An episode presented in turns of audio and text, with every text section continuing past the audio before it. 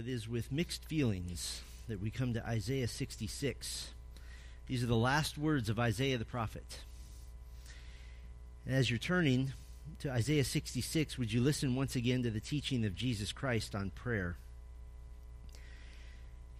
He said in Matthew 6, beginning in verse 9, Pray then like this Our Father in heaven, hallowed be your name. Your kingdom come, your will be done on earth as it is in heaven. Give us this day our daily bread, and forgive us our debts, as we also have forgiven our debtors. And lead us not into temptation, but deliver us from evil. Well, here we are in the midst of the Sermon on the Mount. Jesus gives really an exposition of the characteristics of kingdom citizens. What are kingdom citizens like? And the Lord teaches right in the middle here. He teaches his disciples the important elements of prayer. And first, he teaches them to reverence and to worship God, our Father in heaven, hallowed, holy, in other words, is your name. But his very next priority, before any personal preferences, before any personal requests, such as give us this day our daily bread, the very next priority, he admonishes us to pray kingdom prayers, to pray, Your kingdom come, Your will be done on earth as it is in heaven. In other words, that may one day the obedience on earth be just as perfect as the obedience in heaven today. Why? Because the kingdom has come. And what will that be like? Very simply, Zechariah 14:9 says, "And the Lord will be king over all the earth." Jesus Christ will be present, he will be ruling. We will have an essentially Christian society. Now, one of the shocking features I think about that phrase, Your kingdom come, your will be done on earth as it is in heaven, is that Jesus is asking us to pray for something that's already a foregone conclusion. It's 100% certain to happen. And so that's instructive to us that our prayers are not just for the things that we, from a human standpoint, view as somehow sort of a gamble, that maybe God will answer this prayer and maybe He won't. But our prayers are to be for those things that we know 100% are going to happen including the coming kingdom. And as we've been examining the kingdom focused, the, the future focused nature of the last chapters of Isaiah, beginning in chapter 56, we've been really given very good instruction on how to pray these kingdom prayers, how to get beyond just praying for my own little kingdom and praying for Christ's kingdom. And we've talked about pray for the coming division of mankind, pray for repentance and mercy, Pray for the golden age of Israel. Pray for the king's agenda. Pray for the king's return. Pray for softened hearts. Pray for God's answers to prayer. And tonight, I think it's very instructive to us that Isaiah returns as his final message to Israel, his final message to humanity. He returns to the fact that mankind will be divided into two groups for all of eternity those who worship God and are blessed forever, and those who rebel against God and are cursed forever. And so tonight we'll revisit the need to pray for the coming division of mankind. To pray for the coming division of mankind. Now, this may be my last chance for a while to urge you to pray kingdom prayers, to get out of the normal American evangelical mold of just praying about my own little needs. And so I want to take a little time to remind us why this is important. It's been my hope to convince you over the last seven previous messages to move your prayer life beyond being focused on circumstantial needs.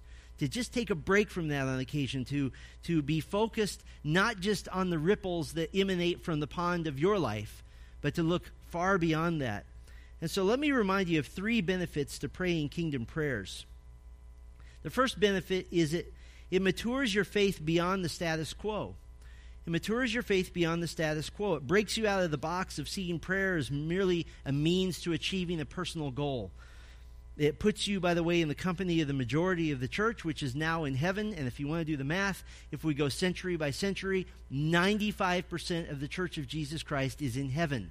And so it would be good to know what they're doing. What are they doing right now? They are praying kingdom prayers. Here's the kingdom prayer of the church in heaven is recorded in Revelation 5. Worthy is the Lamb who was slain to receive power and wealth and wisdom and might and honor and glory and blessing. What is that? That's worthy is the Lamb to receive his kingdom. And so, even in heaven, the saints are crying out, Your kingdom come, your will be done on earth as it is in heaven. There's a second benefit. Kingdom prayers promote an evangelistic focus to prayer. They promote an evangelistic focus to prayer. Why is that? Because the saved in this age will enter the kingdom in the next age. Very simple, very simple equation there. I think that ironically, if we will pray for the future, it really gives us a greater concern for the present spiritual condition of those around us. One of the best ways to pray for the lost, by the way, is to pray for the church of Jesus Christ, pray for our local church, pray for every local church. Historically speaking, the greatest moves of the Holy Spirit happen in the context of the church. It's not the knocking door to door movement. It's not the preaching on the street movement. Those things are great and they're a wonderful supplement. That is not historically how God has moved. That is not how the great moves of the Spirit have happened. I did a little study this past week, and I wish I had time to go into it with you on some of the greatest revivals since the Reformation. And they're always focused in the church. That the church first gets on its knees and repents of apostasy and repents of bad doctrine and repents of disobedience. And all of a sudden, people begin coming to faith in Christ. If I can put it this way, as one author said, the prayer for revival is itself the revival. And so, if you want to pray with an evangelistic focus in your prayer for the future, pray for the church now. Pray for people coming to faith through the preached word of God and in turn bringing the gospel to their circle of influence and bringing them to the church to hear the gospel. This is very simple. How does this work? You pray for the lost, you hear the gospel, you go out into the world and give the gospel and bring them to church. And then they do it, and they do it, and they do it. That's how the church has grown for 2,000 years. But there's a third benefit to praying kingdom prayers very simply, it gives you comfort that God will sovereignly work in your own life. It gives you comfort that God will sovereignly work in your own life. And the irony here is that praying for the big picture makes your little picture a little bit more palatable. That your little circumstances really are easier to understand. That if Jesus Christ can return as lightning goes from the east from the west, if he can manage to somehow resurrect and rapture the church, give us brand new bodies, bring us back to the earth, conquer the entire world in a matter of moments, take over the world, I think he can probably handle your electric bill. And he can handle your depression, and he can handle your illness, and he can handle the things in life that seem so mysterious to you. And so, praying for the, the kingdom it just puts your own life in perspective, and there's great comfort to that. So, why do we pray kingdom prayers? It matures your faith beyond the status quo, it promotes an evangelistic focus to prayer, and it gives you comfort that God will sovereignly work in your own life. Well, tonight, as we look at Isaiah 66, we are returning to the coming division of mankind. That this is a focus of our prayer. And the way I want to do this is it really is quite simple here. Isaiah 66 is a study in contrasts. It is the contrast of the righteous and the wicked. And it really reaches a fever pitch here at the end of the book. And so let's just read nearly all of this chapter, and we'll save a little bit at the end. But let's read it just to begin to get our bearings because we're not going to go straight through verse by verse. We're going to skip around a little bit. Isaiah 66, beginning in verse 1. Thus says the Lord. Heaven is my throne, and the earth is my footstool. What is the house that you would build for me, and what is the place of my rest? All these things my hand has made. And so all these things came to be, declares the Lord. But this is the one to whom I will look he who is humble and contrite in spirit, and trembles at my word. He who slaughters an ox is like one who kills a man. He who sacrifices a lamb like one who breaks a dog's neck. He who presents a grain offering like one who offers pig's blood. He who makes a memorial offering of frankincense like one who blesses an idol. They have chosen their own ways, and their soul delights in their abominations. I also will choose harsh treatment for them and bring their fears upon them. Because when I called, no one answered. When I spoke, they did not listen. But they did what was evil in my eyes and chose that in which I did not delight. Hear the word of the Lord, you who tremble at his word. Your brothers who hate you and cast you out for my name's sake have said, Let the Lord be glorified, that we may see your joy. But it is they who shall be put to shame. The sound of an uproar from the city, a sound from the temple, the sound of the Lord rendering recompense to his enemies. Before she was in labor, she gave birth, and before her pain came upon her, she delivered a son. Who has heard such a thing? Who has seen such things? Shall a land be born in one day? Shall a nation be brought forth in one moment? For as soon as Zion was in labor, she brought forth her children. Shall I bring to the point of birth and not cause to bring forth, says the Lord? Shall I, who cause to bring forth, shut the womb, says your God? Rejoice with Jerusalem and be glad for her, all you who love her. Rejoice with her and joy, all you who mourn over her, that you may nurse and be satisfied from her consoling breast, that you may drink deeply with delight from her glorious abundance. For thus says the Lord Behold, I will extend peace to her like a river, and the glory of the nations like an overflowing stream. And you shall nurse, you shall be carried upon her hip, and bounced upon her knees. As one whom his mother comforts, so I will comfort you. You shall be comforted in Jerusalem. You shall see, and your heart shall rejoice. Your bones shall flourish like the grass, and the hand of the Lord shall be known to his servants. And he shall show his indignation against his enemies. For behold, the Lord will come in fire, and his chariots like the whirlwind, to render his anger in fury, and his rebuke with flames of fire. For by fire will the Lord enter into judgment, and by his sword with all flesh and those slain by the Lord shall be many. Those who sanctify and purify themselves to go into the gardens, following one in the midst, eating pig's flesh, and the abomination and mice shall come to an end together, declares the Lord. For I know their works and their thoughts. And the time is coming to gather all nations and tongues, and they shall come and see my glory, and I will set a sign among them and from them I will send survivors to the nations, to Tarshish, Pul, and Lud, who draw the bow, to Tubal and Javan, to the coastlands far away that have not heard my fame or seen my glory. And they shall declare my glory among the nations. And they shall bring all your brothers from all the nations as an offering to the Lord on horses and in chariots and in litters and on mules and on dromedaries to my holy mountain Jerusalem, says the Lord just as the Israelites bring their grain offering in a clean vessel to the house of the Lord. And some of them also I will take for priests and for Levites, says the Lord. For as the new heavens and the new earth that I make shall remain before me, says the Lord, so shall your offspring in your name remain. From new moon to new moon, and from Sabbath to Sabbath, all flesh shall come to worship before me, declares the Lord. And we'll stop there for the moment. So, what is Isaiah doing here? He is doing what he's been doing all along. He's continuing to call his people to repentance, to remind them that they must have an individual faith in the Lord and that many in Israel will be rejected. Now, in the first two verses, God declares his sovereign right to do as he pleases. He says, Heaven is my throne and the earth is my footstool. And that's sort of the, the context here, the setting of our first contrast. The first contrast to the righteous and the wicked we might call spiritual humility versus spiritual arrogance. Spiritual humility versus spiritual arrogance. And so he declares, Heaven is my throne, the earth is my footstool. And in the second half of verse 2, God explains who it is that he will favor, the ones to whom salvation will be granted. And this is, of course, from the side of human responsibility. But he says in verse 2 This is the one to whom I will look he who is humble and contrite in spirit.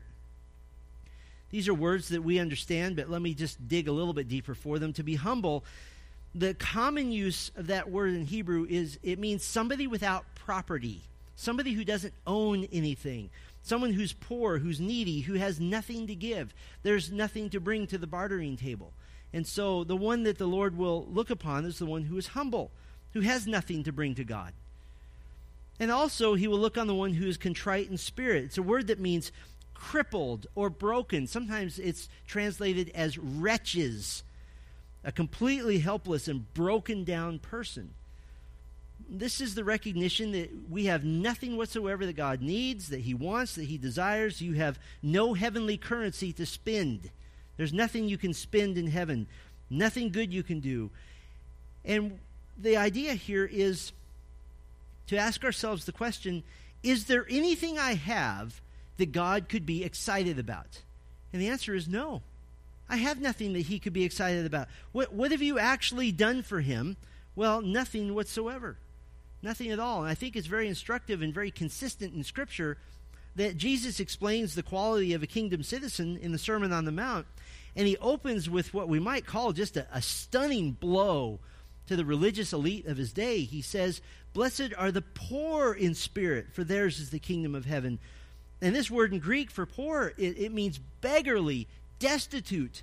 It's from a root that means one who cowers down, who cringes before God. And so, what do we have to offer? Nothing but our cringing selves. That's it.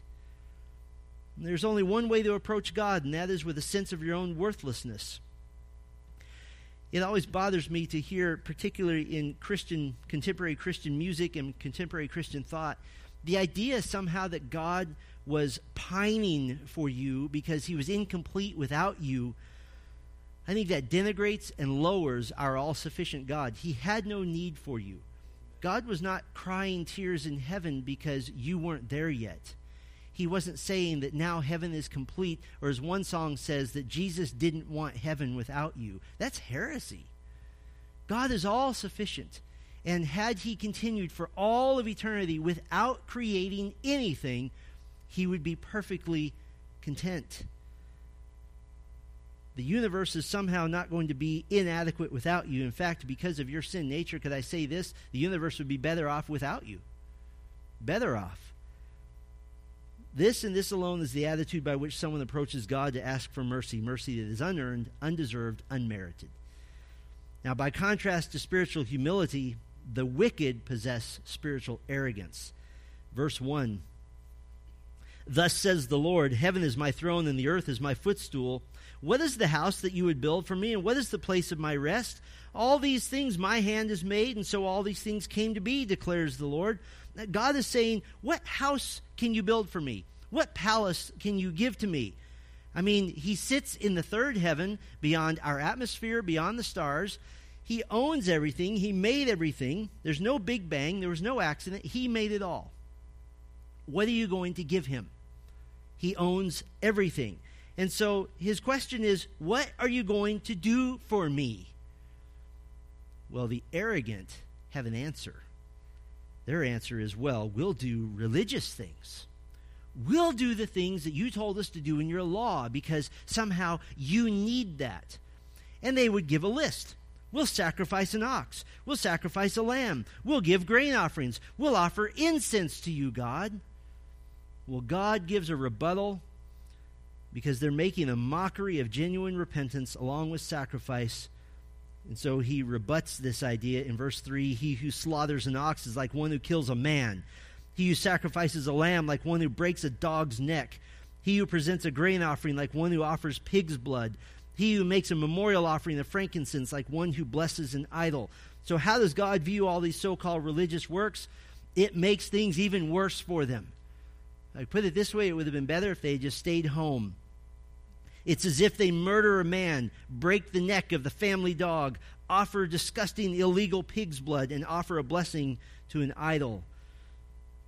Listen, unbelievers who dare to attempt some form of worship of God, they need to, they need to understand that God hates everything that they're doing.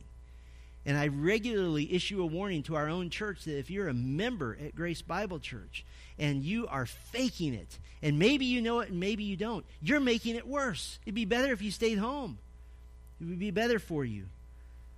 God is furious with false religion. God warned Israel all the way back in chapter 1, beginning of verse 11 I've had enough of burnt offerings. I don't delight in the blood of bulls or of lambs or of goats. In fact, he says in chapter 1 Stop trampling in my courts, stop polluting my holy place. God hates false religious actions, church attendance, membership, worship. He hates those by those who are frauds.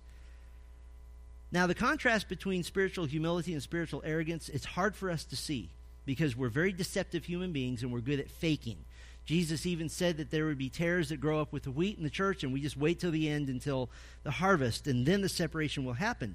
It might not be apparent to everyone on the surface. But as we go a little deeper, the differences begin to be harder to hide, harder to, to hide behind. There's a second contrast between the righteous and the wicked.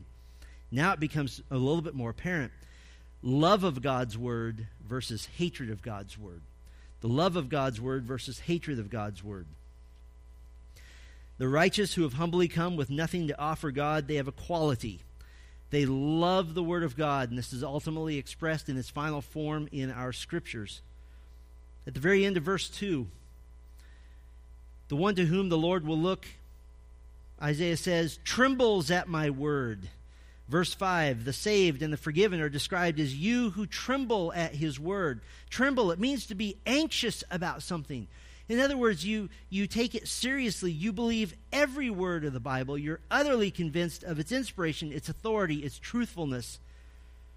Now, when we talk about love for God's Word, this is not just a sentimental Christian bookstore, plaque on the wall, adoration about the Bible, affection for the Word of God. Lots of people say they have affection for the Word of God. What I'm talking about in loving the Word is those who are convinced beyond the shadow of a doubt that the Word of the Lord is the singular source of information that we have concerning God, mankind, sin, judgment, and how we're going to escape the wrath of God. It's not just it's not just oh the family Bible has been with us for generations. Don't we don't we just love it and dust it off? And no, it's it's we love and we cherish the Word of God because there is no other source of divine truth. We tremble before his word because every word he's ever uttered has always come true. So there's a trembling to that. In fact, the psalmist in Psalm 119, verse 19, he says, I am a sojourner on the earth. Hide not your commandments from me. In other words, God, I'm going to die really fast. I need to know what you require of me. I need to know how to know you. And so he begs for the word of God. But how do the wicked feel about the Word of God? Verse 4 I also will choose harsh treatment for them and bring their fears upon them, because when I called, no one answered. When I spoke, they did not listen. And how does he know they didn't listen? They did what was evil in my eyes and chose what, in that in which I did not delight. The Bible tells us what God delights in. He delights in faith, He delights in humility, He delights in all who would come to faith in Jesus Christ they won't do it. They hate his word, they ignore his word. And ultimately, maybe not obviously, but as you get to know somebody, when you begin to see a disdain for the Word of God, when you get begin to see even an apathy about the Word of God, you ought to be thinking to yourself, I wonder if I need to pray for the salvation of that person. Because, if, can I put it this way? There's no such thing as a Christian who doesn't love the Bible. There's no such thing. It doesn't exist. Here's a third contrast, and this one, this one is long. I can't shorten it because it, it tells its own story. Humiliation now and exaltation later versus exaltation now and humiliation later. One more time. Humiliation now and exaltation later versus exaltation now and humiliation later. Look with me at verse 5. Hear the word of the Lord, you who tremble at his word, your brothers who hate you and cast you out for my name's sake. And we'll stop there for a moment. In the context of Isaiah encouraging future exiles who are going to return to Israel, and we've said this before as we're going through Isaiah, most of the Israelites will stay. They'll stay in what would become Persia. They'll say, hey, this is, you know, we're established here. I have a job, I have a house, I, this is where my kids were born. I'm going to stay. Very few would actually return. And Isaiah warns them that there will be a day when the faithful Jews are separated by persecution from the unfaithful. And we see this most poignantly demonstrated after the birth of the Church of Jesus Christ at Pentecost. The, the Church of Jerusalem, made up almost exclusively of Jews, was, was thriving. But tensions between Christian Jews and the apostate leadership of Israel finally reached a head when Stephen was arrested he preached an excoriating sermon against the leaders of Israel for their murder of Jesus Christ. He was executed. He became the first Christian martyr, and now it was Jew against Jew. Acts 8 records, and there arose on that day a great persecution against the church in Jerusalem, and they were scattered throughout the regions of Judea and Samaria. When it says they were scattered, it literally means they were running for their lives. There would be a separation. Your brothers who hate you and cast you out for my name's sake. But the qualification to be a follower of Christ is the willingness to endure whatever may come in humiliation for his name's sake. It might mean enduring vilification, abuse from your own family. Matthew 19, 29, Jesus said, Everyone who has left houses, or brothers, or sisters, or father, or mother, or children, or lands for my name's sake will receive a hundredfold and will inherit eternal life. Just hours before he was arrested, Jesus warned his disciples in John 16 beginning in verse 2 They will put you out of the synagogues. Indeed, the hour is coming when whoever kills you will think he's offering service to God. And they will do these things because they have not known the Father nor me. Earlier in the same week, Jesus told his disciples in Matthew 24 9, They will deliver you up to tribulation and put you to death, and you will be hated by all nations for my name's sake. In Luke 21, it gets even more personal beginning in verse 16, you will be delivered up even by your parents and brothers and relatives and friends, and some of you they will be they will put to death. You will be hated by all for my name's sake. You ever feel like sometimes that there's no safe place on earth for Christians? It's only going to get worse. It's only going to get worse. This is not our home. There is no safe place right now. The true believer in Jesus Christ ought, in fact, to expect trouble and persecution and humiliation. As a matter of fact, if I can put it this way, the way Paul put it to Timothy, this is indicative of a true believer. Did you know that? 2 Timothy 3:12 All who desire to live a godly life in Christ Jesus will be persecuted. You show me a Christian who's living a life identical to his neighbors and I'll show you a Christian who's not a Christian. We live a life that causes persecution. This is why, by the way, we make the goal of biblical counseling not so much to solve the problem, but to suffer well in the midst of the problem. That's the goal of counseling. But Jesus made the promise to his disciples also. He said right after the Luke 21 passage in the very next verses, he said, But not a hair of your head will perish. By your endurance, you will gain your lives. Now, we have to add a little context to that. He didn't mean that they won't die all the apostles but one died a martyr's death. It just simply means exaltation is coming later. Not a single hair of your head will, will escape my notice and will not come into the kingdom, so, so to speak. This is what Peter promised in 1 Peter 5, verse 10. After you have suffered for a little while, meaning your entire life, the God of all grace, who has called you to his eternal glory in Christ, will himself restore, confirm, strengthen, and establish you. Humiliation might be now, but exaltation will be later. And for the faithful Israelite, hope of a future exaltation was bound up in their hope for a restored nation. Hasn't happened yet. But we see the comfort and the assurance that that future exaltation is coming to the humiliated, those who are humiliated for the Lord. And this is given, this comfort's given in several pictures, beginning in verse 7. The first three are very similar, and then the last one is a little bit different. The first picture God says that the restoration of Israel will be like a woman who suddenly gives birth. Verse 7 Before she was in labor, she gave birth, and before her pain came upon her, she delivered a son. Now, I know mothers read that and say, How come my labor wasn't that way? How come my child didn't come without pain? Well, the idea here is it's an exaggeration. That, that God's restoration is going to happen so fast. It's as if a mother gave birth before she even knew what was happening. Verse 8 Who has heard such a thing? Who has seen such things? Shall a land be born in one day? Shall a nation be brought forth in one moment? For as soon as Zion was in labor, he brought forth her children. Shall I bring to the point that not cause to bring forth What is that one day? Zechariah 14 speaks of that one day. In fact, it says that it'll be a day unlike any other. And so the answer to that rhetorical question Shall a land be born in one day? The answer is yes, it will.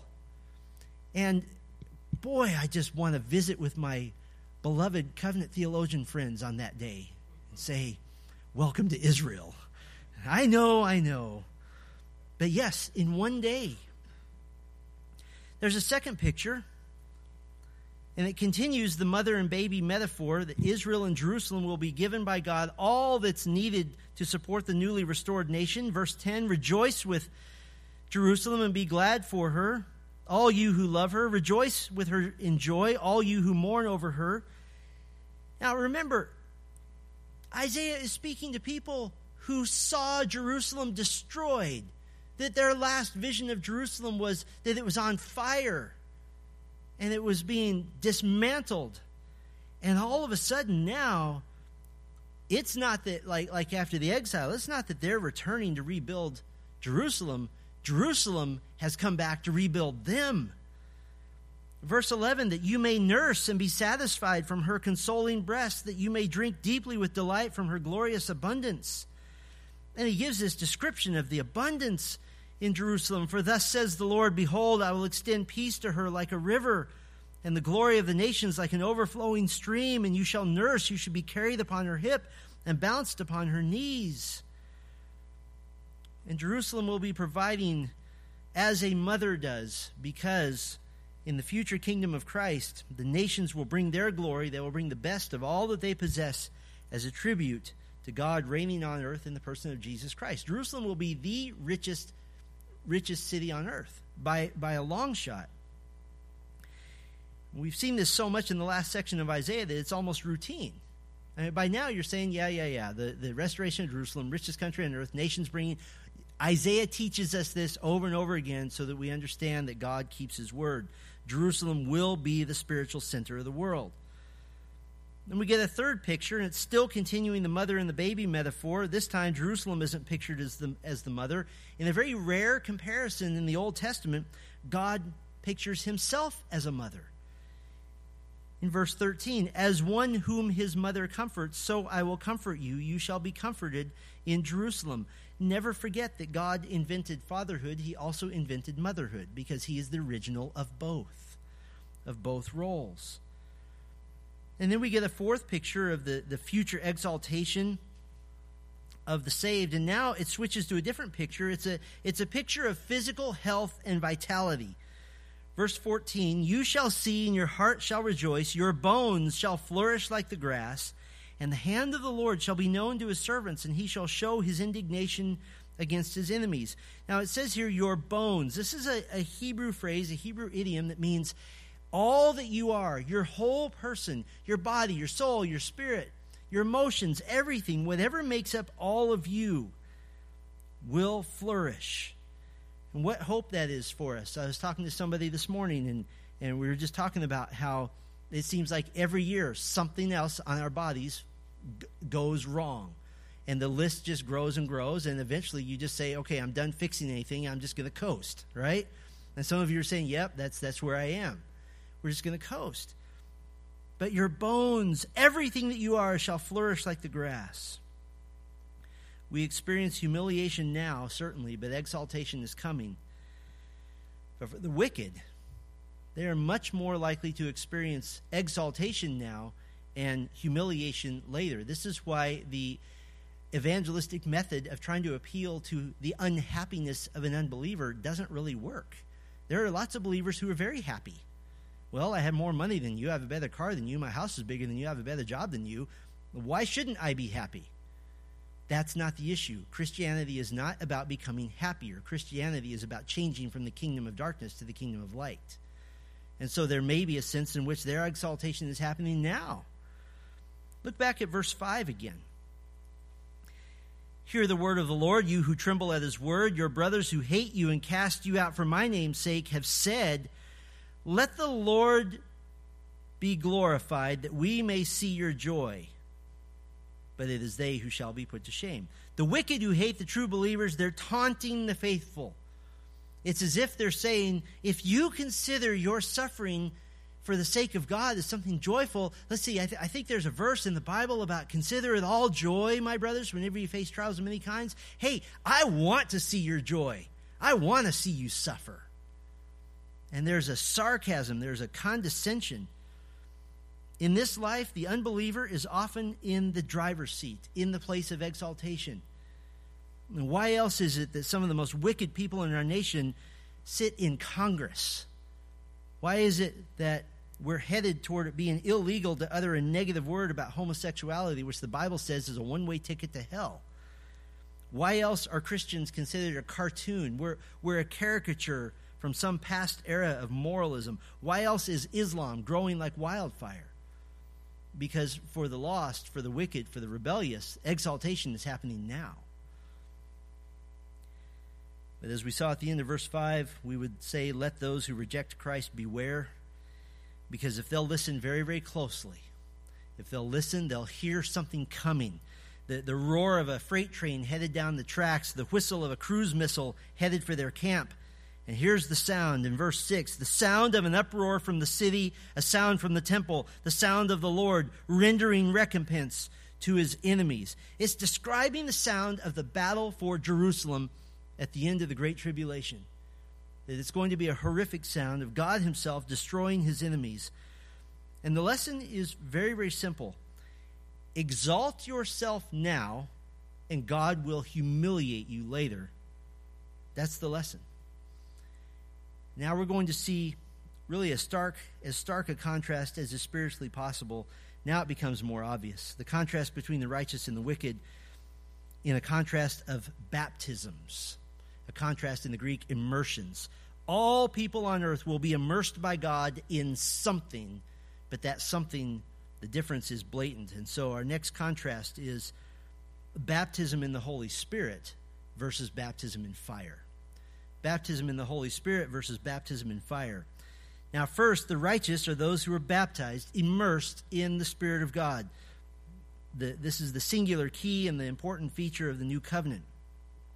The baptism of the Spirit is the indwelling of the Spirit in that moment in which we are, we are placed into membership with the covenant people of God. And we see some hints of this here in Isaiah 66, a time when the good news of salvation by faith will go forth to all the nations. Look at verse 18. And really, verse 18, I think, properly ought to begin at the word, the second and. And the time is coming to gather all nations and tongues, and they shall come and see my glory.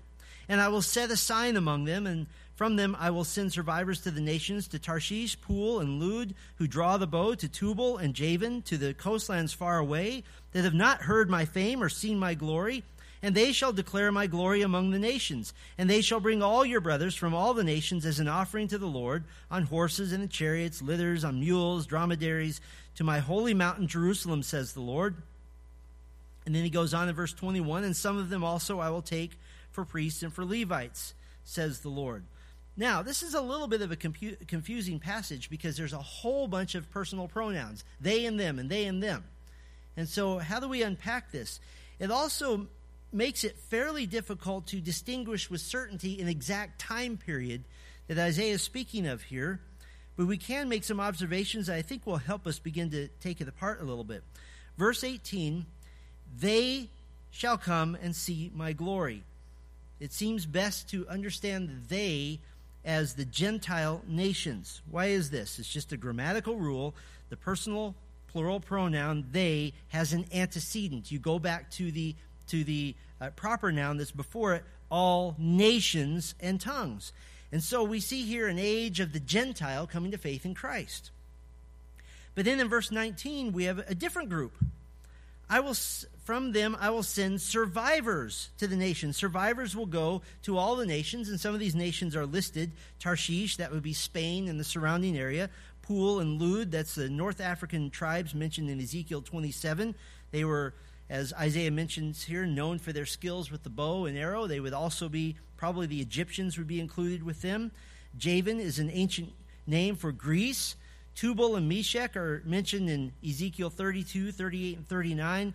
These would be the tribes living just south of the Black Sea, modern day Turkey. Then the coastlands, that's just a Hebrew term that means everywhere else just to make sure that we get it. In other words, there's a worldwide spread of the gospel, but it, it's centralized and it begins to go outward like, like ripples. So, what are these survivors doing? Well, they're proclaiming the gospel of Christ. They will declare my glory among the nations, and there is no greater manifestation of the glory of God than Christ himself. But the question is who are these survivors? Why is this term used? Well, they certainly could be descendants of the survivors of exile. Why is that? Because just a couple of hundred years later, many of them will follow Christ but it also could be survivors, saved Jews during the Great Tribulation who are, who are set apart and protected. They survive, that is, to proclaim the gospel to the whole world. Revelation 7 lists 144,000 Jews who are sealed, they're protected. And what's the result of their ministry? What happens because of these 144,000? Here's the result. Revelation 7, beginning in verse 9 After this I looked, and behold, a great multitude that no one could number from every nation, from all tribes and peoples and languages, standing before the throne and before the Lamb, clothed in white robes with palm branches in their hands, and crying out with a loud voice, Salvation belongs to our God who sits on the throne and to the Lamb. So the survivors, they, they, they're, they're Jews. It could be after the exile, it could be after the Great Tribulation, or during the Great Tribulation, rather. But now we get another plural pronoun. Verse 20 They shall bring all your brothers, Jews, home to Jerusalem. Who is this they? Well, at the end of verse 19, the nations, Gentiles, returning the favor and helping Jews come home at the beginning of the millennial kingdom after the great tribulation. If your head is spinning, join me. I, mine is too. And in verse 21, some of them, another pronoun whose antecedent now is Israelites in verse 20, will be taken into the service of the Lord. So, which time period are we talking about? Who are we talking about here? Is it the church age now? Is it the Great Tribulation time? Is it the millennial kingdom? Well, I think, like Isaiah does in many parts of his prophecy, it's very likely that he compresses multiple time periods into one event. But listen, to both church history and prophecy of the future fit exactly, it lines up beautifully with what Isaiah is saying here. Verse 19 pictures Jews going to the nations to declare the glory of God. Here's a Bible trivia question for you. What do all the apostles, the first 3,000 members of the Church of Jesus Christ, and essentially the entire first generation of Christian missionaries, whether they all have in common? They're all Jews. The Church of Jesus Christ was built on Jewish believers, and they're the ones bringing the gospel to the nations. Verse 20, the nations are bringing Jews back home. We've already seen this in Isaiah multiple times. Isaiah 49, we see, I will lift up my hand to the nations and raise my signal to the peoples. They shall bring your sons in their arms, and your daughters shall be carried on their shoulders. Isaiah 60, verse 4, Lift your eyes all around and see, they all gather together. They come to you. Your sons shall come afar, your daughters shall be carried on the hip. And so we've seen that also. So that would be likely at the end of the Great Tribulation, beginning of the millennial kingdom. And what's going to happen in this reconstituted Israel in which Gentiles are essentially returning the favor to the Jews by bringing them back home? Verse 23 From new moon to new moon and from Sabbath to Sabbath, all flesh shall come to worship before me, declares the Lord. Now, if you're an astute listener, you might notice that I have completely changed topics. You might be wondering, what on earth is the connection to the baptism of the Spirit of all of this? One little phrase is our giveaway. In verse 23, all flesh shall come to worship me. Now, that can't be said that that's happening today. All flesh, all mankind certainly does not worship God. But in the coming kingdom, the worship of God will be the norm. The exaltation of Christ will be the standard. Where else do we see a comment, very key comment, about all flesh worshiping God? Joel 2, beginning in verse 28. And it shall come to pass afterward that I shall pour out my spirit on all flesh. Your sons and your daughters shall prophesy, your old men shall dream dreams, your young men shall see visions. Even on the male and female servants in those days I will pour out my spirit. Now, this was partially demonstrated at Pentecost. The Apostle Peter even quoted from Joel 2, but it was by no means a full fulfillment at all. There will be a day when everyone you know possesses the Spirit of God. Can you imagine that? And sometimes I, I, I walk through the grocery store I'm in Target or Walmart or Vons or something, and you pass people in the aisle that you you know you're busy looking for ketchup and they just pass by you, and the thought always goes through my mind: I wonder if that person is going to be in the kingdom. Am I going to see them? And particularly if they have children, I've I've grown into the habit of just praying for their children, praying for their salvation. But there won't be any wondering anymore. Every person you walk by in the grocery store or down the street will be one who has been brought in, immersed in the Spirit of God. That is the future of the righteous. For us, it's now, and for all who will be saved in the future, to be baptized in the Holy Spirit. But for the wicked, their immersion will be different. Theirs is a baptism of fire. In verse 15, we saw this picture already. For behold, the Lord will come in fire, and his chariots like the whirlwind to render his anger in fury, and his rebuke with flames of fire. For by fire will the Lord enter into judgment, and by his sword with all flesh, and those slain by the Lord shall be many. This is a description of the fate of the living rebels at the time of the return of Christ. In fact, Zechariah 14 says that this fiery judgment will be such that the flesh of God's enemies will melt off their bones so quickly that they'll still be standing while they're dead. And who is it that's headed in this direction? Like we saw last week, those who create self styled pagan religious practices, doing things that are disgusting to God. Verse 17, those who sanctify and purify themselves to go into the gardens, those are the high places, following one in the midst, eating pig's flesh and the abomination and mice. I mean, how did they get to that? They shall come to an end together, declares the Lord. And no one will escape, no one will hide the beginning in verse 18 For I know their works and their thoughts. Now, by the way, John the Baptist predicted this separation. He predicted that Jesus Christ would create this contrast in baptisms. And you probably have thought this verse already, Matthew 3 11 John the Baptist said, I baptize you with water for repentance, but he who is coming after me is mightier than I, whose sandals I am not worthy to carry. He will baptize you with the Holy Spirit and what? Fire. Pick one. The saved will receive the Holy Spirit, the lost will receive fire. Well, there's one more contrast between the righteous and the wicked. The end game, the result of the choices made in this very short, brief life that we have, and that is the contrast of going to heaven or going to hell. Going to heaven or going to hell. This is the ultimate division of mankind. This is when the wheat and the tares are now separated. A physical, eternal separation of the righteous and the wicked. Now, Isaiah has been speaking all over his prophecy of the, the glorious future of the saved. In chapter 65, he introduced something marvelous a new heavens and a new earth. That was a new thought. The book of Revelation adds to this a new Jerusalem just so that we make sure we're all on the same page when we talk about going to heaven, the bigger picture is this heaven as it is right now, sometimes called the intermediate heaven. This is what Jesus spoke of in John 14, my Father's house. That ultimately God will bring about the burning up and the refurbishing, the remaking, the recreating of, of creation and the new heavens and the new earth. And so the end game of heaven is a new earth. It's not a floaty, cloudy murky place. It's earth. It's a new earth. So when we say heaven, that's the ultimate end game. A pristine, sinful, sinless rather creation for all that God has saved to live in and to thrive and to worship and to fellowship. And so in the third to last verse in his whole prophecy, Isaiah gives a promise to Israel that she'll be a, a nation before him forever she will never go away, and Israel, along with every believer from every nation, from every time in history, will dwell in what we might call the sign of his faithfulness, the very place that he'll make for us to live.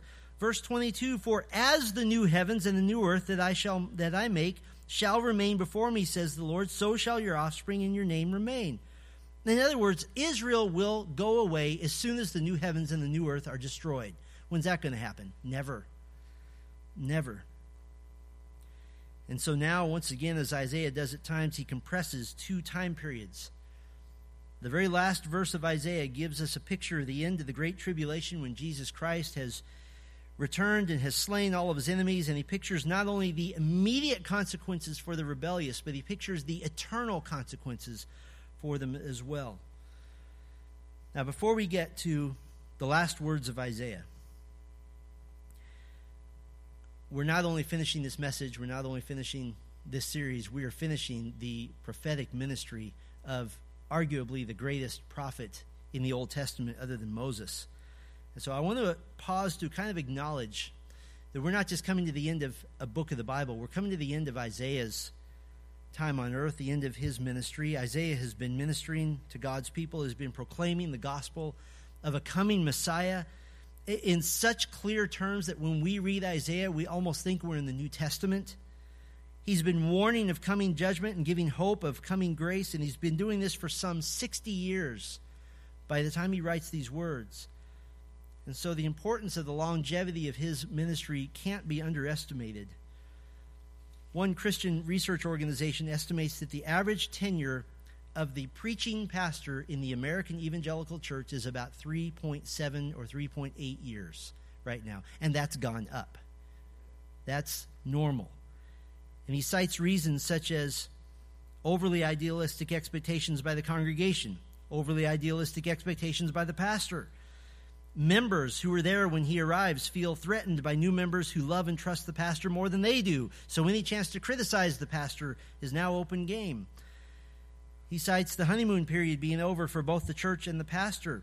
He cites a pastor's family never really feeling like they belong in the same way that other members do. For one reason or another, generally speaking, pastors don't last. They don't have a long tenure in the ministry. But what about the pastors who beat those terrible statistics and they're faithful for many years? What about the pastors who are blessed to remain for 20 years, 30 years, even 40 years? Well, as a matter of fact, local newspapers and magazines will very often write stories about pastors in long term ministries. You can find these stories all over the internet.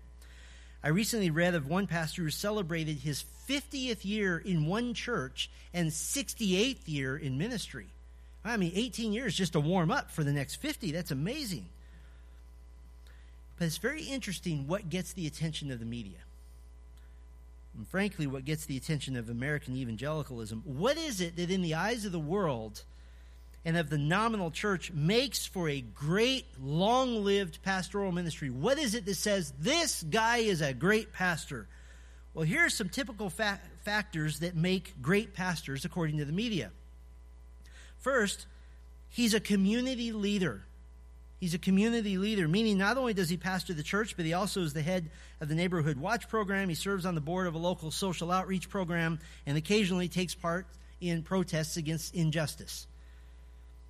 Another factor that says this is a great, long lived, long tenured pastor, he is a volunteer in numerous organizations. If I've read this once, I've read it a thousand times. He spends Saturdays at the local food bank. He drives a bus for the kids' field trips at the local elementary school. He pushes the Christmas time toy giveaway, and he's a part of all of these things. There's another factor that the media loves to highlight. He's always meeting with other community leaders. He's constantly in, in meetings. And a community leader is what they like to call pastors. He's continually attending prayer breakfasts, city council meetings, social organizational functions. He's seen everywhere. As one church member praised her pastor, quote, he isn't one to sit around in his office and study. He's always out in the community. And they praise that. Still others praised the long lived pastor because of his social calls. One church member praised her pastor because every day he spends hours visiting church members in person, saying that that is the key to a great church. And I won't deny that there's appeal to that. I love to spend time with you. I won't deny that that's a, a happy time. For the long lived pastoral ministry, often the praise is that he's learned how to encourage his congregation without offending them how to make them feel good and refreshed with his wisdom and kindness from the pulpit. Again, very, very appealing, very positive. Is that what Isaiah would say was the key to his 60 year ministry? Look with me back at verse 1. This is the sum and the substance of the calling of the prophet of God. And by the way, the sum and the substance of the calling of the minister of the gospel here in the church age. These are the words which are the greatest words any human being can ever speak. They're the most important words ever. When these words are spoken, nothing else matters. Verse 1 Thus says the Lord. Verse 12 For thus says the Lord. Isaiah has spoken for the Lord in this fashion 34 times in this prophecy. And for the final time, Isaiah says, Thus says the Lord. In his 60 years of proclaiming unashamedly the word of God, do you remember what God said would be the outcome of his ministry? Was he going to have newspaper articles written about him? Was he going to be praised as a great community leader? God commissioned Isaiah to preach the truth to his people in chapter 6 so that their hearts would be dull, their ears deaf, and their eyes blind. In other words, he said, You preach faithfully, and they're going to hate you for it. Isaiah was to preach to a people who would not listen. And so, Isaiah, for his final time to say, Thus says the Lord, in his final words, his final phrases, the last gasp of his ministry, we cannot be rescued from what Isaiah says as his concluding parting message hear the last words of Isaiah, the great faithful prophet of God who would ultimately be murdered by King Manasseh. Verse 24 And they shall go out and look on the dead bodies of the men who have rebelled against me. For their worm shall not die, their fire shall not be quenched, and they shall be an abhorrence to all flesh. Isaiah ends with two pictures. He ends with a cemetery First of all, the dead bodies of the rebels and the pronouncement of their fate. And then he ends with a picture of hell. Whether the final words of Isaiah, the last contrast, the great division of mankind, verse 22, the faithful go to heaven, verse 24, the rebels go to hell. Now, how do we know this is hell? Jesus quoted Isaiah 66 24 in Mark chapter 9. He called this place where the worm does not die, meaning death continues on. It's a living death. And the fire is not quenched. Jesus called that place hell. And so Isaiah ends his 60 year ministry faithfully proclaiming, Thus says the Lord, to essentially an empty house. Isaiah ends on this note of warning the great Isaiah scholar J. Alec Motyer, he says this. He says, There is a grandeur about Isaiah not found elsewhere, even the most majestic of the rest of Scripture, a majesty full of glory and of solemnity, plain alike in the revelation given to him and the language in which he was inspired to express it. Though with the grandeur went a stern resoluteness that if the glory does not win us to the life of obedience, if the visions of a coming king, the sin bearing servant, and the liberating anointed conqueror will not suffice, then maybe the unmistakably horrible rewards of disobedience will drive our wayward hearts to tremble at the word of the Lord. In other words, and Motyer nails it. In other words, if after 66 chapters, after 65 chapters plus 23 verses, the glories of Christ won't bring you to the kingdom. Maybe the threat of hell will. Maybe the threat of hell will do that. And so we can't be rescued from how Isaiah chooses to end this passage. But thankfully, I'm not Isaiah. And I'd like to take the liberty to peek back at one more thing that gives hope and confidence. It just kind of slipped by us here. In verse 19, God promises that he will set a sign among the Gentiles. The Jews who are proclaiming the glory of God among the nations, there we, uh, we see a coming together of Jew and Gentile under this sign, under one banner, under one flag, so to speak. What is the banner? What's the sign? What's the flag that unites all who would love the glory of God? Well, we get the answer all the way in Ephesians chapter 3 the Apostle Paul teaches of the mystery of, of the unity between Jew and Gentile. How is this possible? And he calls this banner, which unites all who would love the glory of God, he calls it, quote, in Ephesians 3 8, the unsearchable riches of Christ.